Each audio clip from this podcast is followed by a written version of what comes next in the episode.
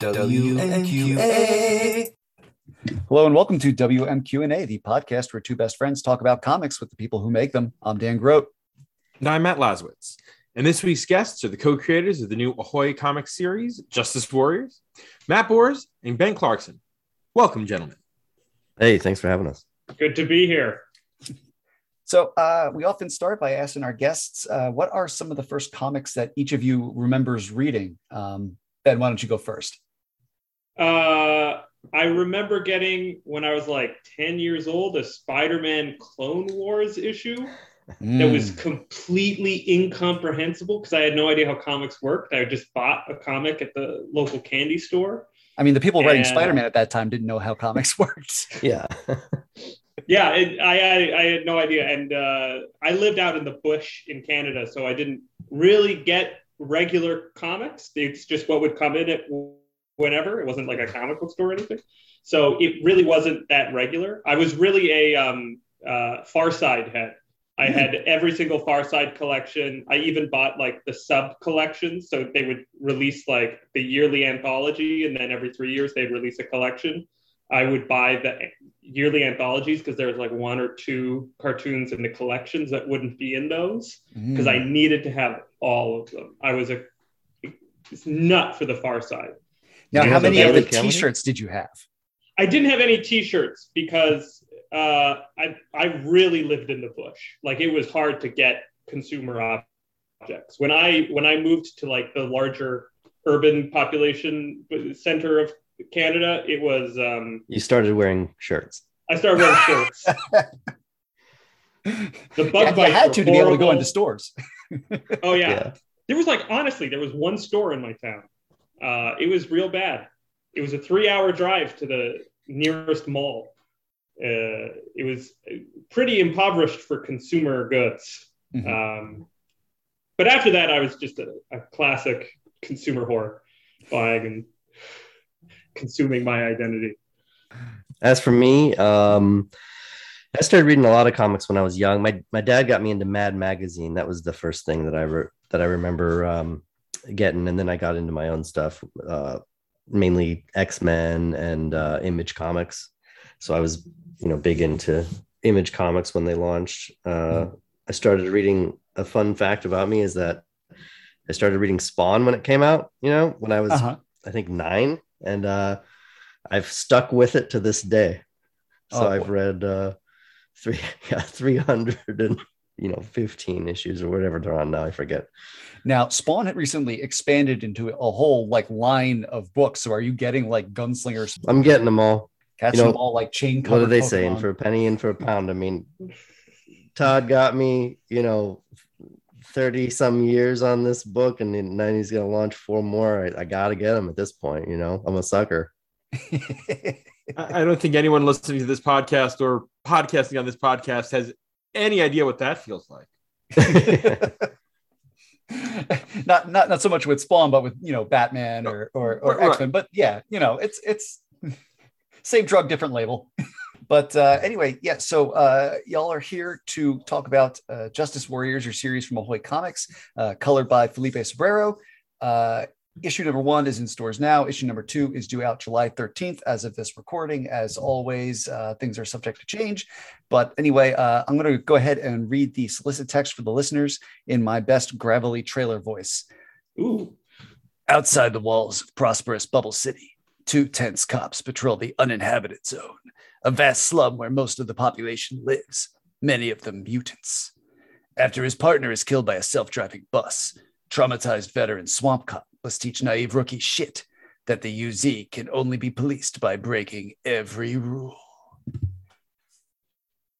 So when you were good job, thank you. you got a uh, job as a narrator when it goes to animation. good to know. Uh, when you were, were were pitching the series to Ahoy or or in talks with them, had you looked at their other books and said this political satire is too subtle? Like you you took one look at Mark Russell and said, "Who's this coward?" Yeah, yeah. I think Mark Russell's work was, uh, you know, a key to like be you know saying that Ahoy could uh, publish this. Mm-hmm. We, we sent it everywhere though. You know, we sent it to Image and a couple places were into it, but Ahoy felt like the best outlet. Um, you know, and and and kind of let let's get into that a little bit. Uh, you know, what is the origin of, of, of Justice Warriors? You know, before Ahoy and, and and before it even landed at a publisher. Uh, it's something, yeah, it's something I'd been working on for like ten years.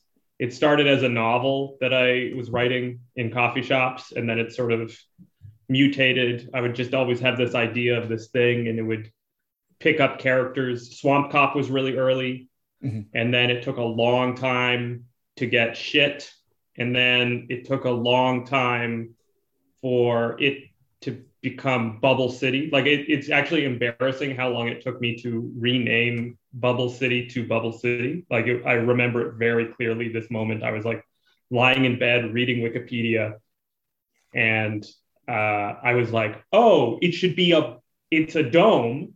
It should be a bubble," and I would like laugh hysterically in in the mid like 2 a.m. Just like ha ha ha ha! I got it now.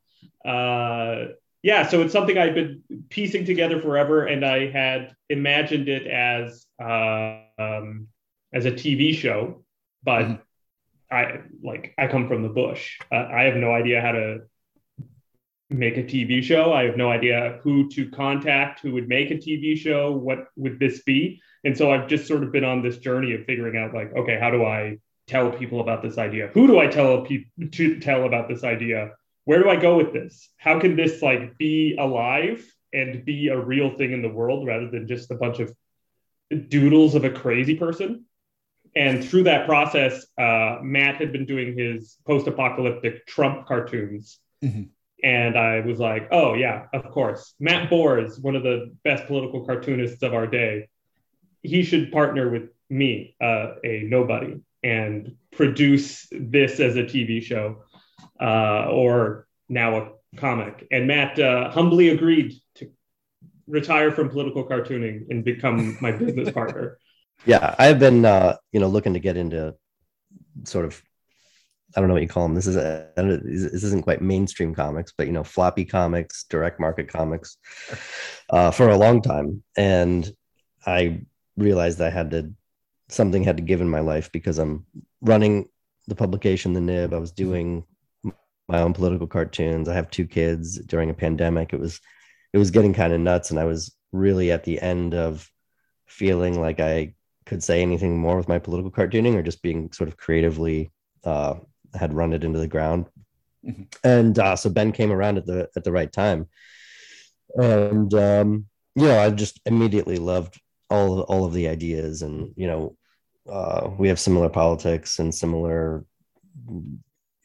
influences, and uh, you know we just hit it off, and here we are. Now, coming from from you know animation and and political cartooning, respectively, what are what were one or two of the you know bigger challenges and kind of refocusing those energies into a, a monthly comic book? Well i don't know about what ben would say but i um i didn't i don't really know that it i had a lot of challenges necessarily. Mm-hmm. just because i've been reading and thinking about comics for so long it felt good to finally cut loose and actually tell a story be able to write jokes that weren't just you know straight punchline of a of an editorial cartoon. I mean, I was doing some narrative stuff, but it was mm-hmm. within usually four or six panels. You don't have a lot of space. So I mean, I just love love it as a as a as a way to kind of spread out. I mean, there's there's constraints within the you know the monthly comic book format, um, but constraints are good and they help you you know form tell the story in that in, you know 22 page increments. Mm-hmm yeah, it's it's an interesting format. I was thinking about it the other day about how I couldn't have done it. I definitely could have done it as a comic in any way, shape, or form by myself because I was just thinking about how much insight Matt brings to the actual form, like the the where to, where to put a cliffhanger, where to put uh, scene changes. These things aren't necessarily one to one transferable from TV writing. Uh, I can do TV writing, but it's it's very it's very different to write it. And then from the position of drawing it, it's there are different challenges because I try to keep the level of detail in the books quite high. It's it's pretty crunch drawing it nonstop. Although animation is pretty crunchy too. It's uh, drawing a lot of pictures is hard. and you know, you're you're both credited as as you know co-writers, co you know what what is sort of the division of labor when it comes to uh, the story aspect of things between you? It starts with us talking about ideas. You know, we we have a lot of them, and we try and try to figure out how to how to fit them all in a story. So, mm-hmm. um, a lot of meetings, talking, riffing on stuff. Um, we usually come up with an outline of what we want to all the beats we want to hit in the story from you know plot points to different scenes that we know we want. Um i'll do a first pass at a script. Ben will punch it up or we'll um he'll say like this isn't working and we'll you know have a new scene uh or he'll say oh i want to do something crazy with this page and like uh you know i need to draw a big mutant getting their head blown off or whatever. Uh so everybody can be satisfied. Uh and yeah it's just a, it's just a lot of back and forth. I mean we uh we turn in like the first drafts that we turn into the editor Tom are like really mm-hmm. polished. You know, we've we've gone over them like five times by that point. So yeah, that's the process for for scripting at least. Hmm. Yeah, it's it, it's hard to remember because it's been such a long yeah. time since we started writing it. But a, a lot of it is just it really came from like uh, internet video meetings where we're just throwing ideas. And like slowly i would pull out the things that i didn't know could be in it. Like the self-driving bus is a idea from like two or like rogers getting killed the partner getting killed is an idea from like two three four years ago. I think at one point a, a condemned building collapsed on him in one script i was writing. Um, but taking all these ideas that had sort of been set up from like the multiple pitches that I had written over the decade and giving them to Matt, and then we sort of sort them together as a as a puzzle and make uh, a story that hit points of things that we think are both funny and profoundly troublesome uh, relating to our society and relating to where things are going. Like it's really wild that um, there's a bunch of things in the book that we wrote a year ago that are literally happening now that this summer will happen. And like if you look at i'm uh, one thing about the book is uh, that's always been really important to me is that economics actually is one of the driving forces of all of the act- action in the book. Mm-hmm, it's mm-hmm. like the prime mover. It's not the heroes. It's not the villains. Economics and economic forces are driving the book. And if you look at the economics of what's going to happen this summer. Basically, everything in the book is going to happen. It's crazy. Yeah. Um, I, I, imagine you know you've done quite a few interviews and and getting hit with the uh, with the baby formula question um, uh, a couple times, but just seeing the book come out, a book you've been working for again, you know, three four years working with each other for like two years or so, and then the book hits and holy shit, there's a baby formula shortage. Like that's that, that's that's got to be nuts. yeah, we definitely didn't plan it. I don't know how we would have, but um, yeah, I, I you know I guess it comes from I guess like Ben was saying, you know, both into the the politics of it and the structure of society, and there's going to be a shortage of something. I guess from a publicity standpoint, maybe we lucked out with the baby formula thing, but I mean, it's it was going to be especially during the, the last two years of COVID and supply chain crunches, you know, like that's in the consciousness now of, of stuff mm-hmm. that can happen. So I don't know if you've read issue two, but um, Not it yet, won't, no. yeah, it won't, won't spoil a lot to say that, um, you know, the stuff that happens in the first issue sort of, there's like a boom bust cycle in Bubble City and it creates, you know, new crime and different kind of mutations of societal hysteria and economic crazes and whatnot. Mm-hmm. So in the second issue, there's something that there's there's an economic crash or a uh, commodities bubble, essentially very akin to um, crypto. You know, crypto's crashing right now, and also yep. uh, the housing market is starting to. And um, you, you know, this stuff is is is in it, it's in the comic. I, I have to imagine, you know, for for for readers who are seeing this stuff happen and then seeing what's happening in the outside world, there's, you know, there are people who are thinking that this book is made on sort of like a um, like how how people used to talk about South Park being made, which just sort of very quickly strung together so it can stay topical. And then you've got to be you know, you've got to be like, oh, no, we've been talking about this for like two years. We just you know yeah. really attuned to how fucked the economy is. to yeah. Uh, yeah, yeah. There's not um when I was doing uh these nib animations a couple years ago, um, mm-hmm. they were we were on this crazy production cycle where we would write one week storyboard, animate the third week, where you know, voice recording was in there somewhere, and then like the the fourth week was you know wrapping it all up, and then it would be out like 30 days later. And there's a sweet spot you can hit, especially during the Trump years. You know, it was constant craziness and, and news stories every day. And there's this sweet spot that we could hit um, where it seemed extremely topical. You know, we were just like, what's going to be topical in a month? in Justice Warriors, I don't feel like we're really doing that at all. I mean, there's no, we're not trying to be hyper topical, other than mm-hmm. the fact that you know, police, economics, violence, uh, social media, all these like bit broader topics that we are tackling are just sort of perennially um, in the mix. Yeah, I I think my approach to humor has always been to try to make it as evergreen as possible, as abstract as possible. Uh, my wife was asking me about because we live in Quebec. They speak French in Quebec. None of my wife's friends can read the comic because they don't speak English. Mm. Uh, and she was asking me like, how would translation of it go? Uh, and there's not really that many specific references through the book. Like it's pretty evergreen. It's uh, it's pretty universal. The jokes. It's about the structures we engage with and just like the buffoonery mm. of of the people in charge of these structures and in charge of these forces.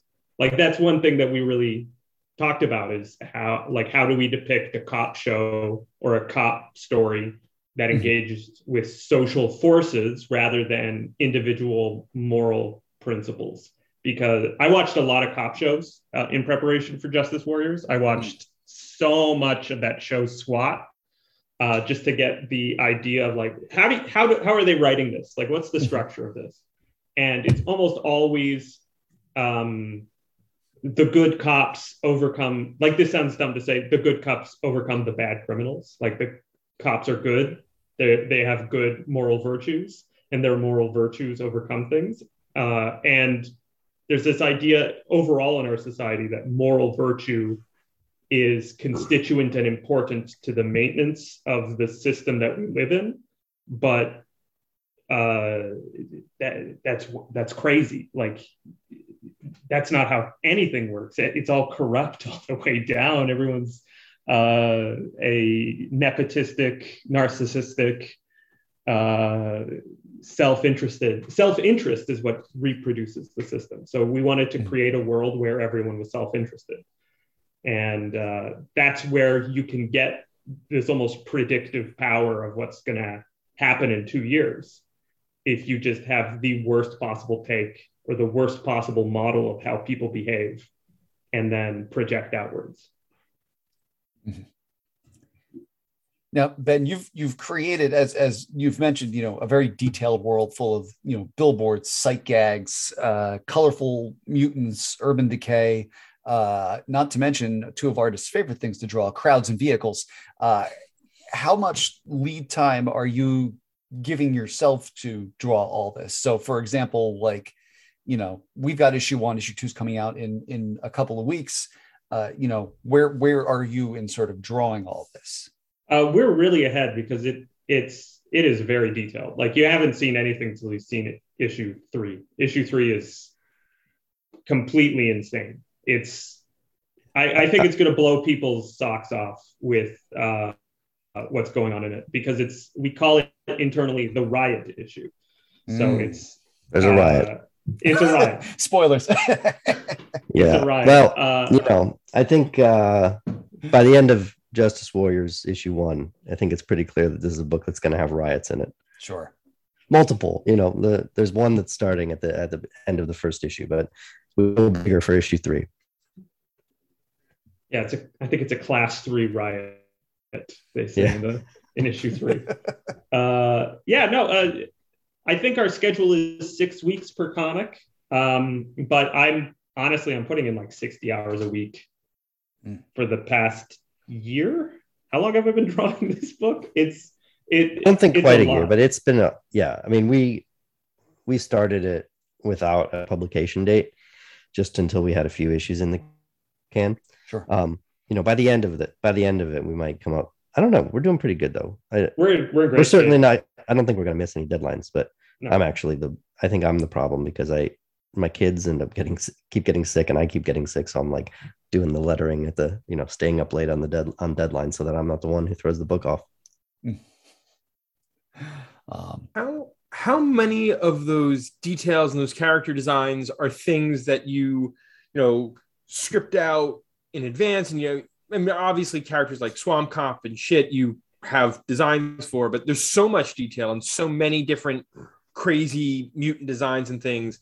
How much of it is scripted out to begin with? And how much of it as you're drawing it's like okay well we need a few more here so let's make a lizard guy let's make a bird thing let's Yeah, that's do- definitely Ben. Yeah, it's it's almost all the latter, uh, because the script will say like a crowd forms, and then it's like okay, so I need. Uh, I I literally look at my uh, my toddler son's high chair and I'm like, that's a guy. I draw his high chair. Uh, what else is a thing? A a door. Uh, I draw a door. I just like just try to barf out and then next panel entirely new crowds just i don't want to repeat myself ever just to keep myself sharp. And then matt and i started falling in love with some of these characters. Uh, so like there's a guy we talk about uh, in the book internally two buys and two buys ends up in a doodle in issue two? Yeah he's a doodle in the background of issue two and then he moves to the forefront until he gets like actually a pretty central part of uh, issue four. Um, and then by the end, by issue five, I have to check character reference because we're reusing some of these guys over and over and over again. And so I'll come up with just like this regurgitation of hundreds, hundreds and hundreds of characters, and then we start reusing the best ones. Uh, something early that Matt said to me was like, "This should be like The Simpsons. It should be. We should have like a cast of characters, and we should return to these characters and use them over and over and over again." So this is a very early like ideation period before Yeah, we like you- settle on. yeah you know the main characters were established uh, when we started but a lot of the you know the side characters aren't so for instance the uh the crab guy who owns the record store um he's an issue two mhm. um you know as we wrap up what's going on in the record store but then you know he's not a major character. He doesn't really appear again. But in my mind it's like well in volume two uh he'll have another role as a maybe the record store owner or maybe he owns a different shop and every volume he owns a different shop in the UZ. Um so stuff like that. You know there's these little characters that i think are going to appear again. He's like the cabbage guy in Avatar. He's just, just constantly destroying his his enterprise. I like it. yeah well like the simpsons you know everyone has their uh has their little roles and you know there's a well, once we give someone a name you know it's, it's hard not to keep using them so like uh actually there's a cop named who's not shown but is referred to uh bernalti in the first issue the chief says um dealing with the bernalti investigation or whatever she says Mhm.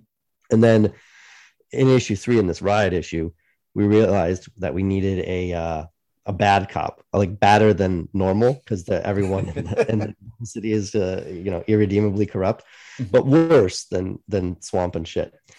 Uh, and so I wrote that it uh, uh, it was gonna we'll just you know use this Bernalti thing because it was it was an investigation about like a bad shooting or something. So I was like, okay, well Bernalti is already uh, mentioned as uh, you know being a cop that's under investigation for a shooting and we turned him into a blobfish so he looks really disgusting and uh I won't, I won't spoil what happens to our good friend Bernalti. but you I've check issue three.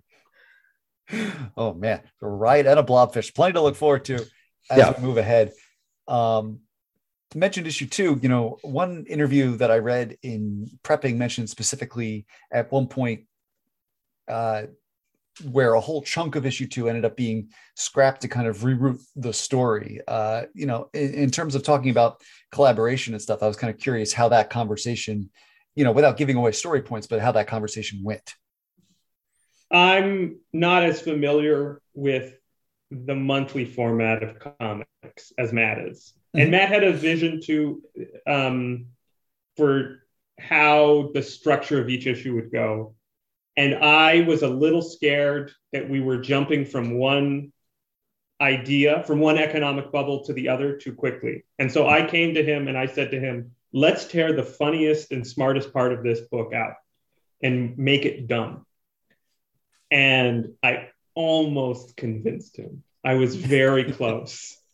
no, uh, Ben's, be- Ben's being funny, but it, yeah, you know, we, when we started, it is like each issue sort of we ratchet things up. I mean, it, mm-hmm. and it kind of gets crazy with where we head with this thing by the end.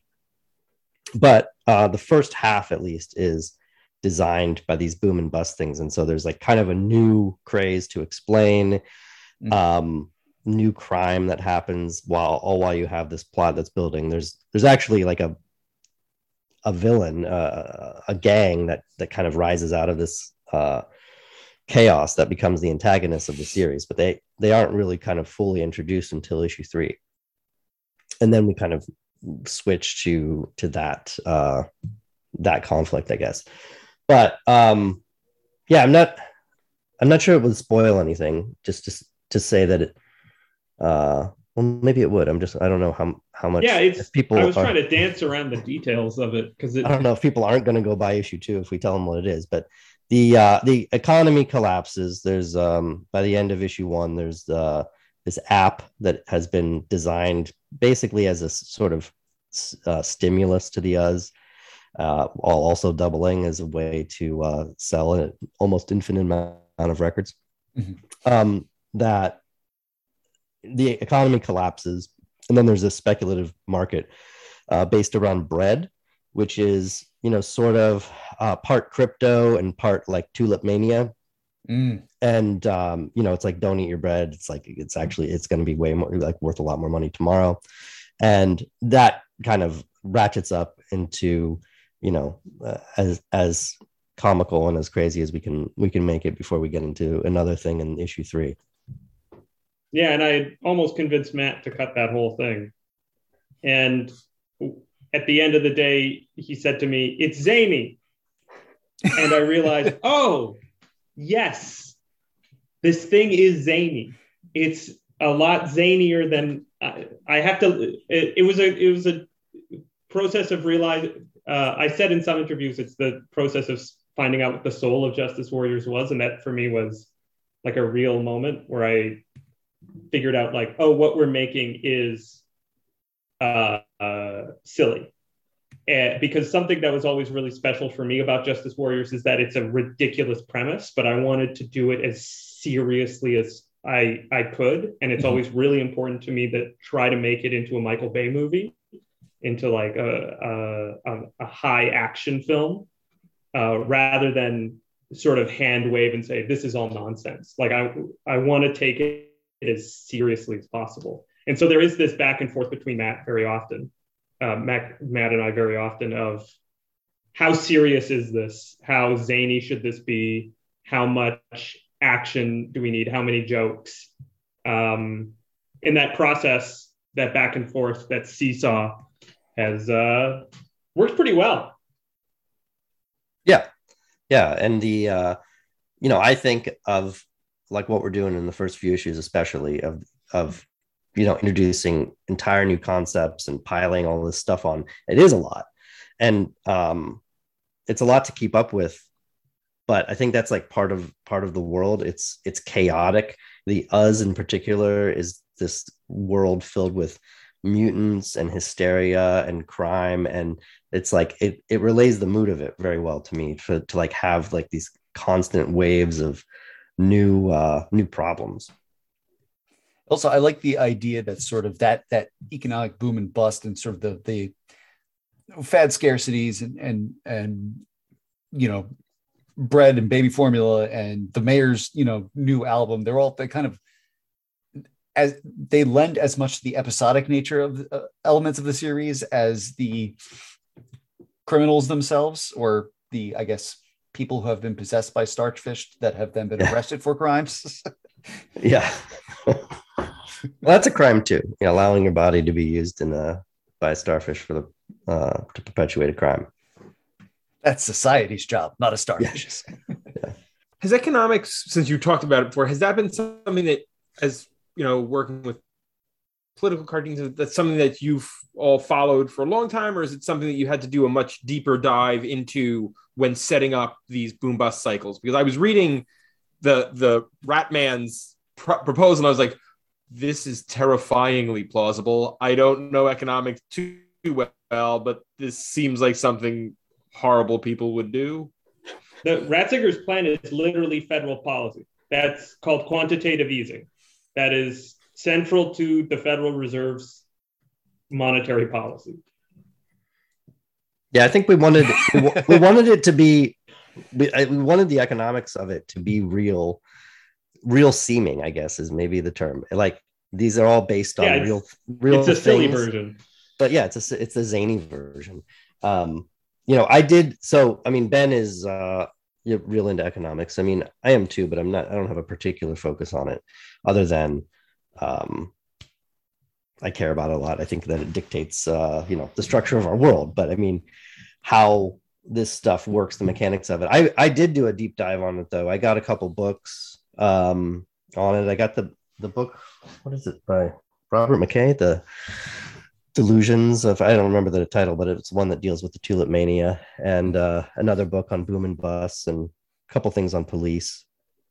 Um, so yeah, you know, like we wa- we want this thing. It's it's crazy, and there's uh, it's an ultra violent uh, satire with weird mutants and everything. But like we, we want it to, you know, actually make sense. Yeah, I wanted it to work on a couple levels. Like on one level, it's silly, it's zany, it's an episode of The Simpsons. Uh, but then on the other level, it's if you know monetary policy, it's a really funny joke. Uh, that if you're that they're using uh, the Prince's records as the Prince's new record release as T bills that's very funny. Uh, so I, I wanted the joke to work on a, a couple of a couple of levels, and but that's also like to be honest, that's in The Simpsons too. There's one episode of The Simpsons where they're sitting at the at an outdoor opera, and the orchestra plays like this little leitmotif, and Dr. Hibbert laughs and looks around and he's like, "I'm the only one that got that." And and that for me has been like a guiding principle for justice warriors too that on one level it's stupid like it's homer simpson and then on the other level it's a dr hibbert joke. So there's that throughout the the issue. And you're going to see in it what you are prepared to see. If you don't know a lot about the politics it's just going to be a silly zany romp romp. If you know a lot about economics and politics and history uh, it's also a zany romp but for you Excellent. Um, forgive me, I'm, I'm blanking on this. Uh, how many how many issues are you guys uh, going with this? Six, Six. Okay. and hopefully more.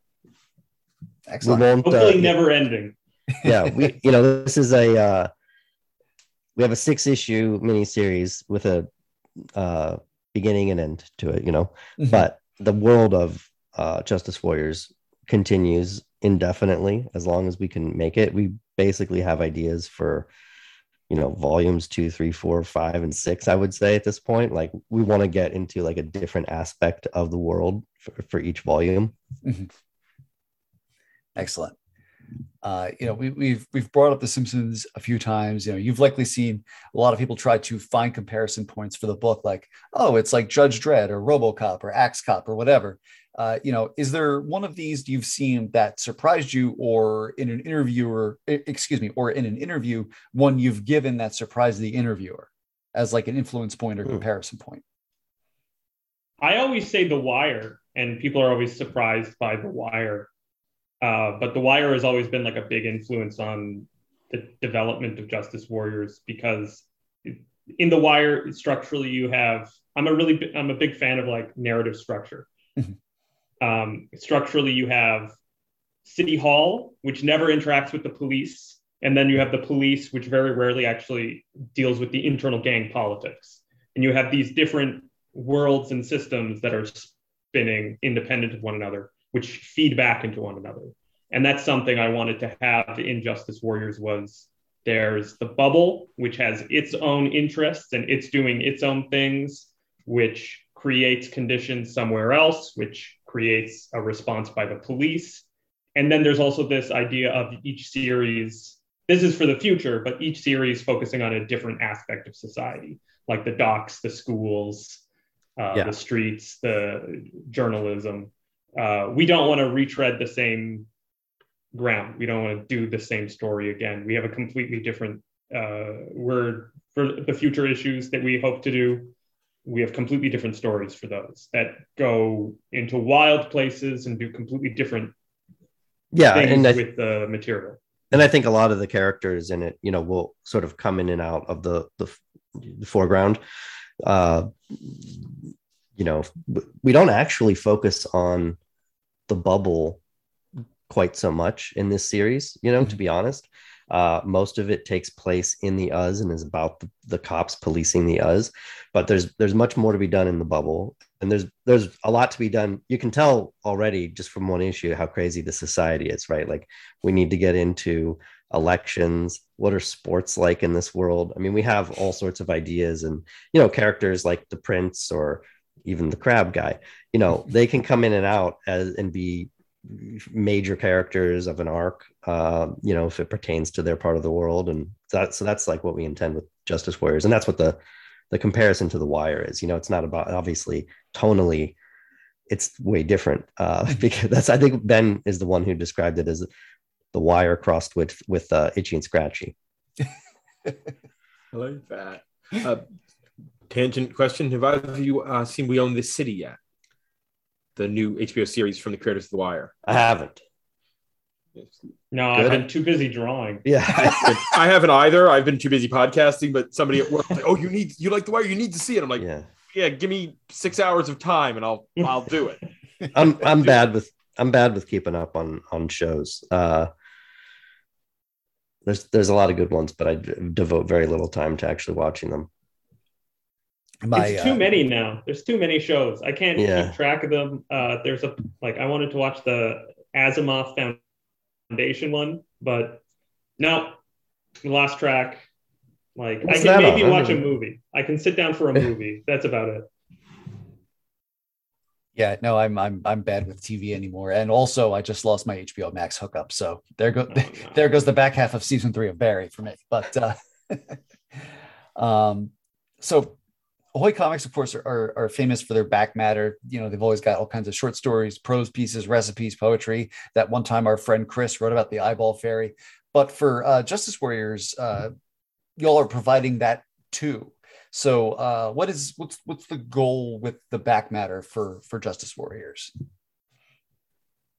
Well, I I do most of the back matter, so I guess I'll uh, I'll speak to that. Um, for one, I think there is going to be regular Ahoy back matter in it because for the first issue, mm. our the, the story ran long. It's like a ah. 24, 24 page story and then two pages of back matter. So it's literally almost the entire like pamphlet, the comic book itself, besides the inside covers.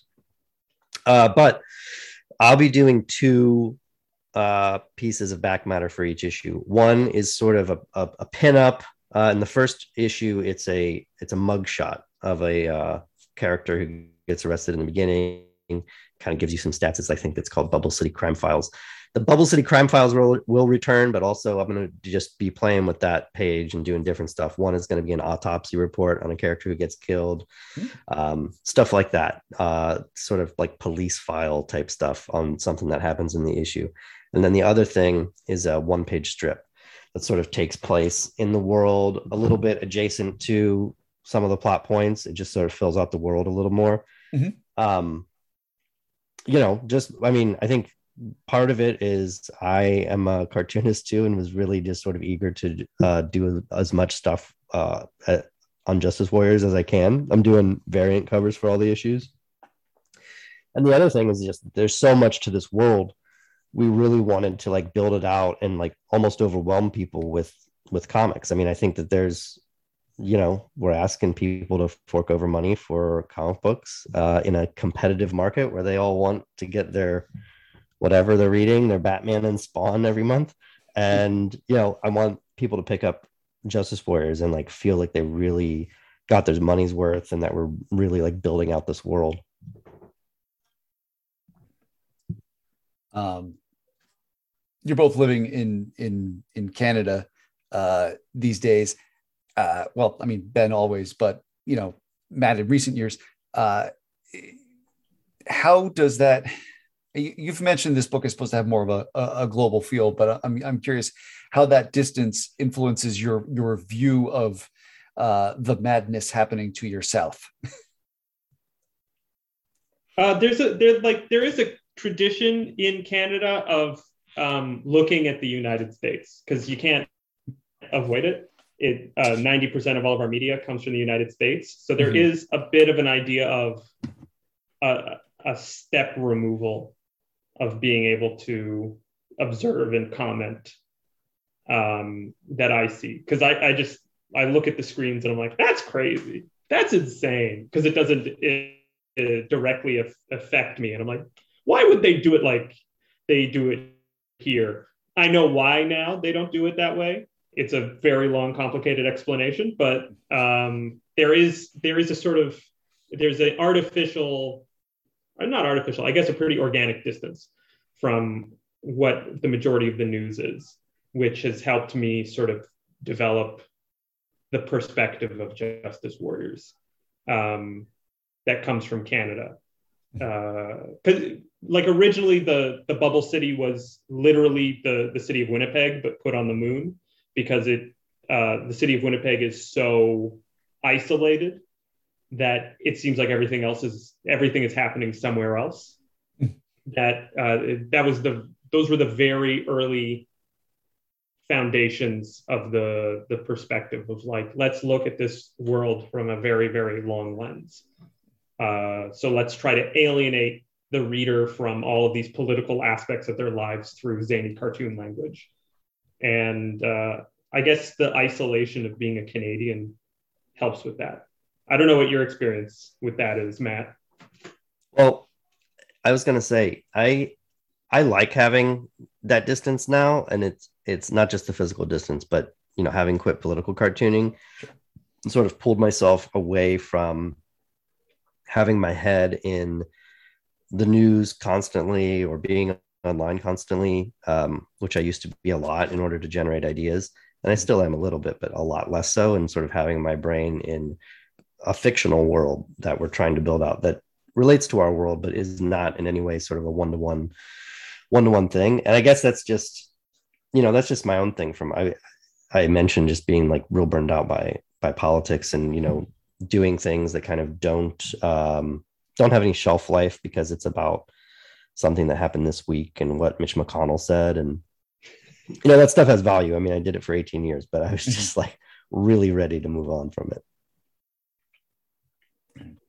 Um, you know, uh, given that, you know, in how has, now, now that you're not doing uh, regular political cartooning, you know, how different is your life now from a year ago in terms of you know like daily routine and stuff like that yeah not, not very different because the thing is is that you can be uh you know considered a successful cartoonist or political cartoonist but the fact is is my main job is running the nib and my political cartoons were always uh sort of tacked on and done late at night mm-hmm. and you know i have kids tight schedule and it was just it, it, it, there was no point in which all my work just fit comfortably into like nine to five, you know, during the time we have childcare and stuff like that.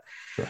So, I mean, my, my life is a little bit chaotic because Ben knows that uh, we're constantly getting sick and daycare shutdowns and Omicron waves and stuff have really disrupted our lives. But uh, my life is a is a little less um, chaotic than it was with the political cartoons. I mean, I'm going back and forth between the nib and justice warrior stuff pretty much daily because uh, i'm always working on some aspect of justice warriors be it lettering writing a backup feature something like that. So i'll mm-hmm. do i try to do like one one of those a week. Uh, i sort of have to because of the deadlines. Um, so yeah you know that's that's uh that's what my week, week's like. Uh, now are you also still involved in uh, Tinyview comics?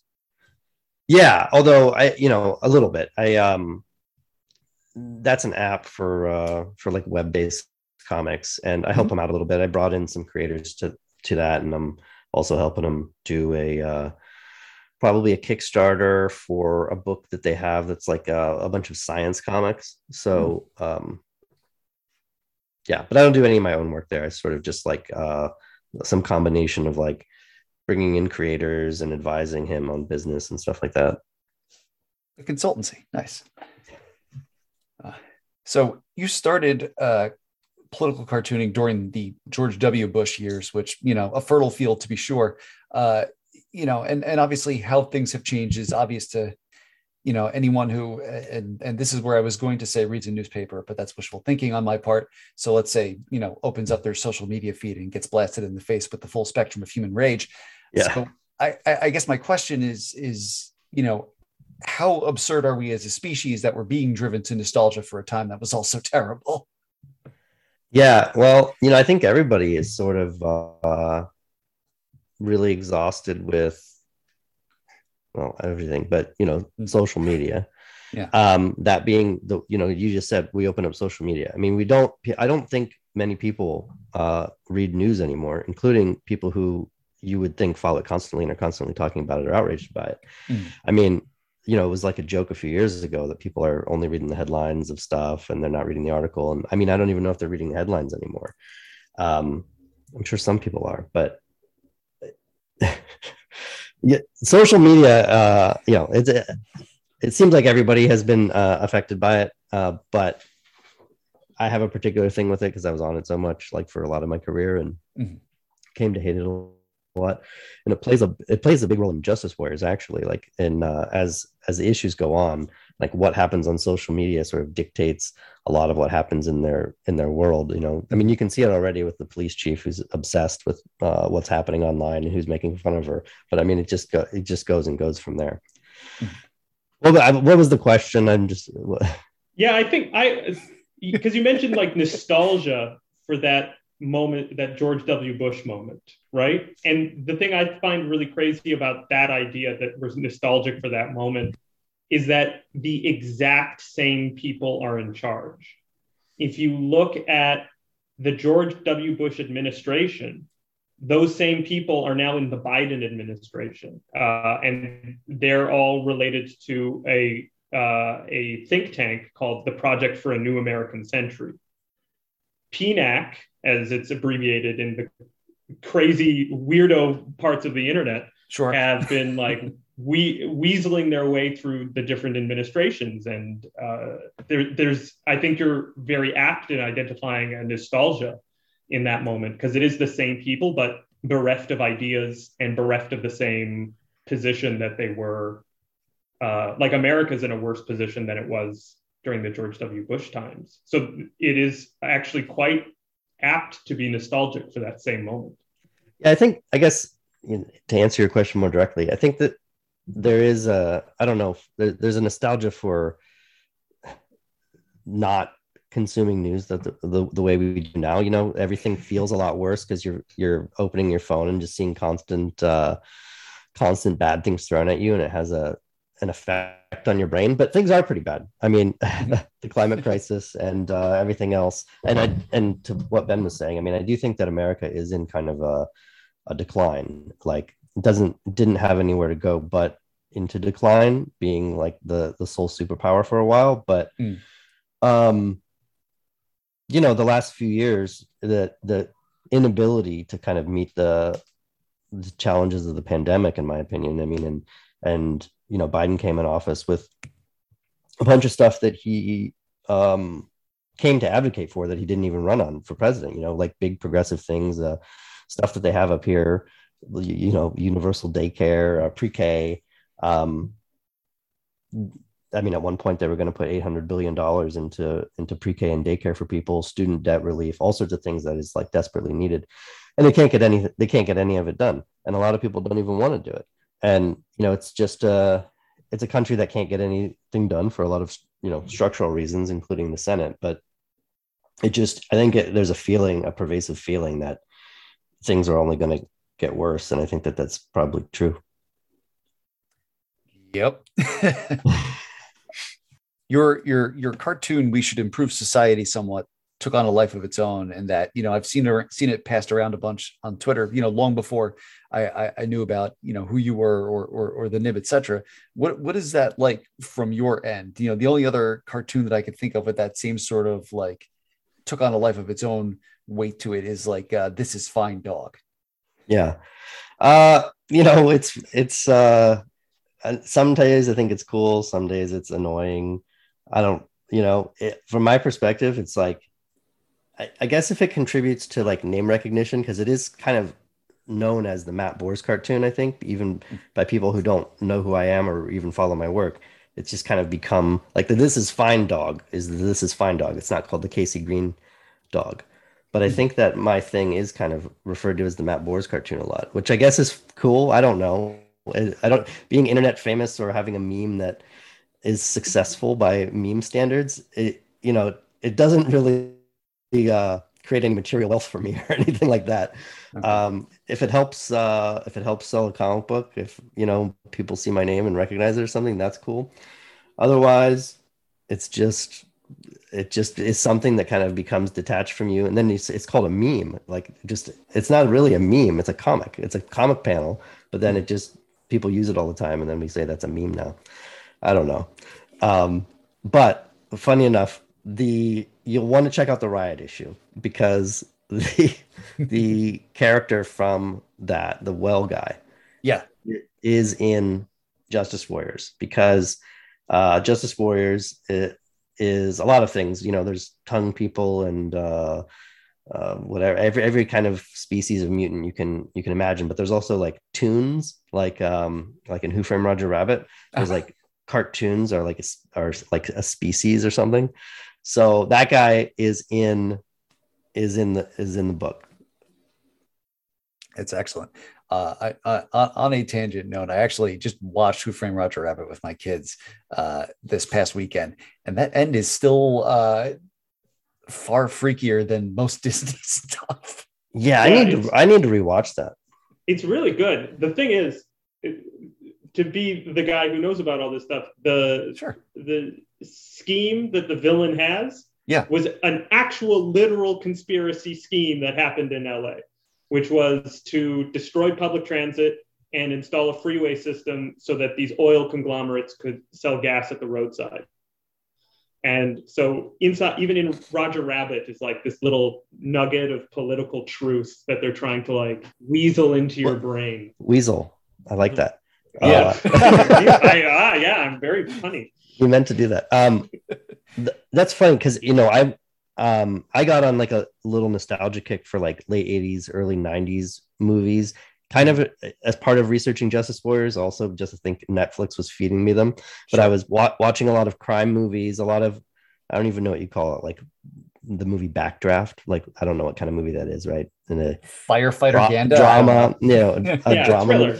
But the like the the real reason behind a lot of the actions or like a villain's actions in all of these movies is some sort of thing like Ben was talking about. Like in Backdraft, mm-hmm. it's like uh, if you remember it at all, there was um, somebody setting arsons using you know Backdraft, setting it up so shit blows up when they open the door.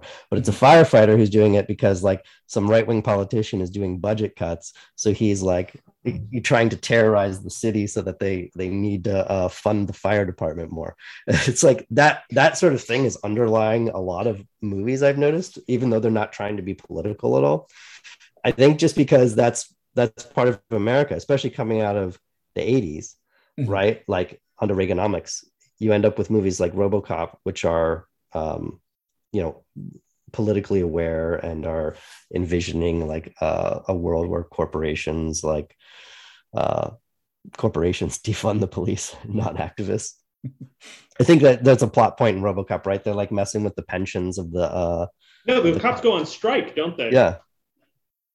Because there's they something. use the strike as leverage to push their military hardware. Yeah. So Uh, you know this is is great.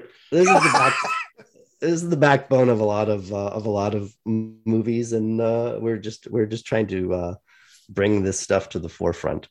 Yeah, this is something that Matt and I have talked a lot about. Is like there, and this is Matt and I. This is part of our dynamic too. Is that there is uh, this sort of underworld of like true stories of all the actual corruption that takes place that most people are completely insulated from, and the only way that we usually, as a as a public, as a culture, engage with this like sludge of truth and evil is to fictionalize it. Like we'll pull up the backdraft right wing politician or Delta City in Robocop, mm-hmm. and we'll be like, okay, look at this. This is the pillar for our narrative.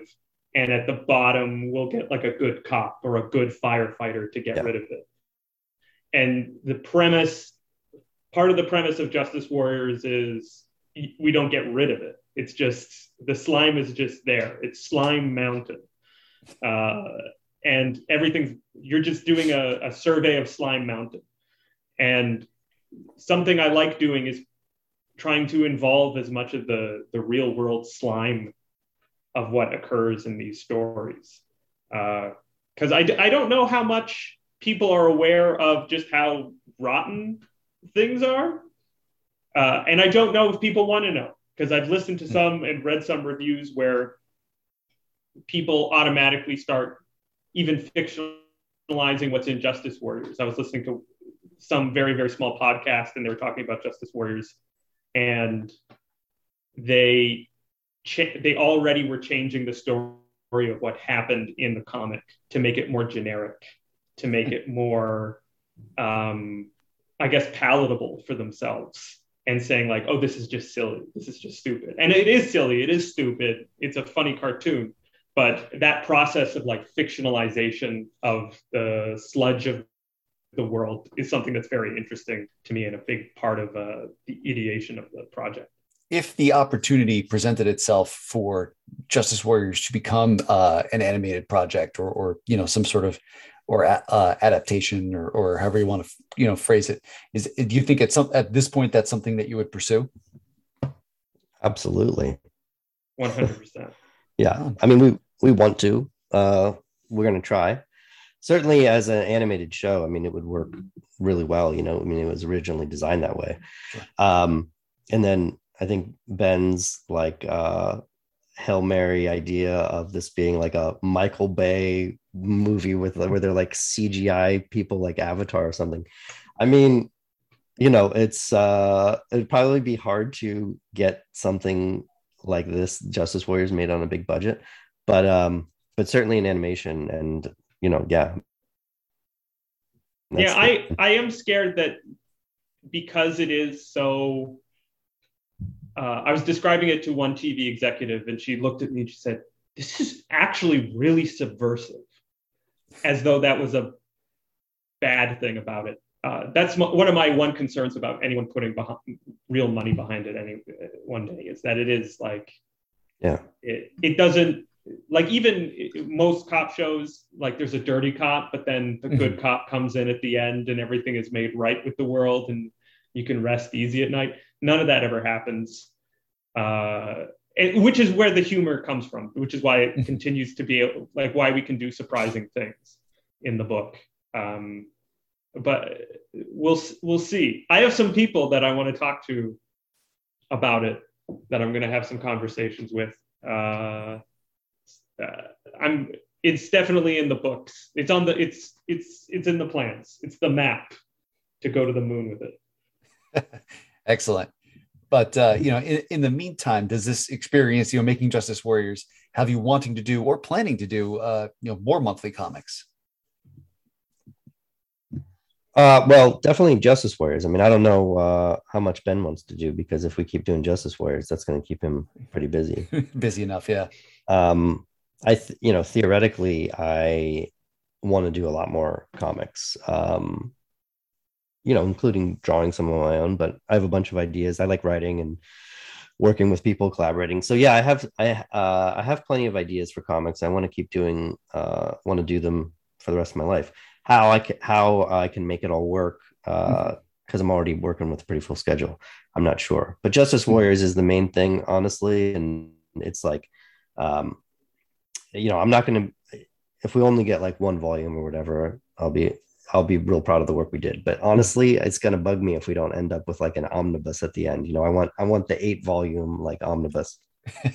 that nice thick bookshelf sagging hardcover. Yeah, exactly. Yeah, so, yeah, one hundred percent. Uh, something that something that well just one more thing. Just something that you know to, to, get all of our idea our ideas out for one because we have so many it just feels like oh this is like a project i've been waiting to do for a long time. And then the other is because if you have an omnibus and eight volumes it means you're successful enough to where you know once you're selling the $60 omnibus you might be making some more money on the back end of it. So both of those things would be good. Uh, yeah i i would love to do more comics. I when i look at the once again the economics of it. Um, it's really hard to justify drawing comics that I don't own the intellectual property of because I give a lot more into Justice Warriors than I think most creators give on their books. Not even creators, but artists give on the books because often artists aren't the um, don't hold a lot of the intellectual property or the back end of the book. Mm-hmm. Uh, uh, so when I put those extra hours in and I make less money, it's because I believe in the book and I'm making a bet on the future of it. And so it has to have very high quality. It has to be an extraordinary book. Um, so I don't, it, I find it, uh, I imagined what it would be like to be working on like a Batman or a Spider Man book, and I would not ever be able to do it because I don't get to own my work at the end of the day. Sure. Um, I do have an idea for, I have, I have a lot of ideas for like cartoon universes. This is just what my brain does when left to its own devices. Is I come up with cartoon universes for like a, a, a intergalactic hot dog on a mission to kill God who's stolen a motorcycle, uh, which I have a really good, which I'm building a pitch for, but who knows when I'll have a chance to draw that book. uh, and I don't like, I, I'll have to learn with Matt how to write a book like that before I can even properly pitch it. Because uh, that's uh, writing a floppy comic, a monthly comic entirely by myself isn't something I'm super confident with right now. What What's the? I think I know the answer to this, but what's the name of that idea? Space hot dog. Okay. I thought it was something. I thought it was like hot dog assassin. Was that one? Oh, hot dog assassin would be good. I haven't like gotten a really solid grasp of that one yet. I know that I wanted to look like Philippe Druillet, um, this French comic artist who worked with Moebius uh, on Metal Hurlant.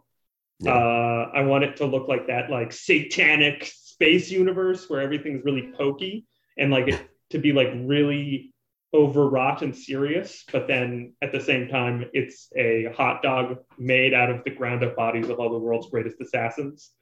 Uh, chasing God who's stolen a motorcycle. And it's sort of like a wily coyote. He tries all these different traps uh, format.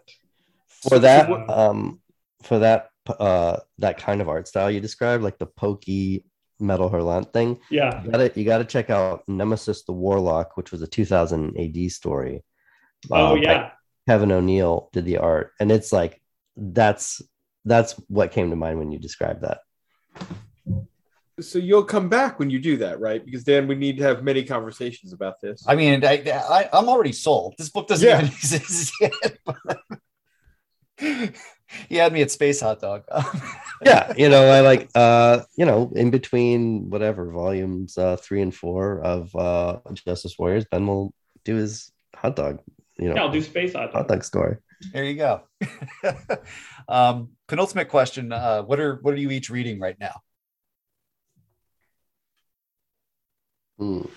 I'm reading the city's issue of the Nib, to be honest, uh, uh, right now. That's I usually do audiobooks because I'm doing so much drawing. I'll put on an audiobook, and I just mm-hmm. finished um, Cixin Liu's uh, Three Body Problem series, mm-hmm. um, which, if you haven't read it, I really recommend it. It's it's fucking wild. It is unbelievable one of the best pieces of science fiction I've ever listened to someone read to me. Um, but and then after that, I'm totally spoiled. I started a James Ellroy um, true crime novel, uh, Widespread Panic, uh, and it's just not hitting the spot for me after that mm. wild Chinese sci-fi. Uh, so I'm literally reading nothing right now. I'm always reading like five or six books at a time. A lot of comics that I just kind of, uh, you know, read um, sporadically. I just finished this book, Cultish: The Language of Fanaticism, which was really Ooh, good. I want that. It was good. It was about you know, it starts out about cults and it gets into um, like workout cults and uh, multi-level marketing stuff and how they use kind of uh, develop their own internal language and uh, end up taking over people's lives. And comics wise, oh, I'm always reading a ton of stuff. I um, last night I started reading uh, Superman for All Seasons, which I never read before by uh, I forget who the writer is, Jeph Loeb. Jeph Loeb. But uh, yeah, you know Tim Sale because uh, Tim mm-hmm. Sale does the art because Tim Sale just died. Yeah. And somehow I noticed it on my uh, my Comixology thing. I have it. I, I don't know if I got it free as part of some package or what. But anyway, started reading it. You know, great story, great art, especially. Um, yeah, that's about it. Awesome. Well, uh, gentlemen, this has been a great time. Uh, final question as we let you go. How can fo- people follow each of you online and keep up with Justice Warriors and everything else that you're working on? I'm easy to find. I'm just M A T T B O R S, Matt Bors, uh, on all the websites. And uh, Justice Warriors is, you know, in your local comic shop. Call them and uh, tell them you want it so that we can uh, keep making more volumes of this. I too keep one, give one to a friend, read one it's going to be a collector's item for sure. Uh, you can find me on Twitter at Ben Clarkson. Uh, you can follow for me retweeting stuff about Justice Warriors. Sometimes I'll post drawings and mostly Federal Reserve policy. All right. Well, gentlemen, thank you so much for coming on the show. Yeah, thanks a lot. A pleasure. That's it for this week's show. As a reminder, WMQ&A is part of Comics XF where you can find this podcast along with our sister podcast, Battle of the Atom, Crisis on Infinite Earths, and Bat Chat with Matt and Will, co hosted by Matt Lazorwitz and our bud Will Nevin. Uh, P.S. Matt and Will, sorry I made you read White Knight again. You can listen to WMQ&A on Apple Podcasts, Stitcher, SoundCloud, Amazon Music, Audible, and at comicsxf.com, where new episodes move Tuesday mornings. You can support WMQ&A at patreon.com slash WMQcomics, where a dollar donation gets you early access to episodes, shoutouts on the podcast, and a free comic in the mail for my collection. A $2 donation gets you a slot in the Comics XF staff picks. A $3 donation gets you access to our new bonus podcast, Our Son Pete, a deep dive into the appearances of British mutant super spy Pete Wisdom, and a $50 donation lets you advertise on the show. Big thanks to our patrons Charlie Davis from the Match Club podcast, Robert Secundus from ComicsXF.com, Carla Pacheco from Marvel's Spider Woman series, Kat Purcell from ComicsXF, Liz Large from ComicsXF, Will Nevin from ComicsXF, and Asimov Fangirl, aka the Loyalist Content Consumer. You can follow WMQ&A on Twitter at WMQ Comics, me at Daniel P. Grote, Matt Lazorwitz at MattLaz1013, and ComicsXF at ComicsXF. And until next week, remember, the ForceWorks character Sentry was apparently part of Combo Man.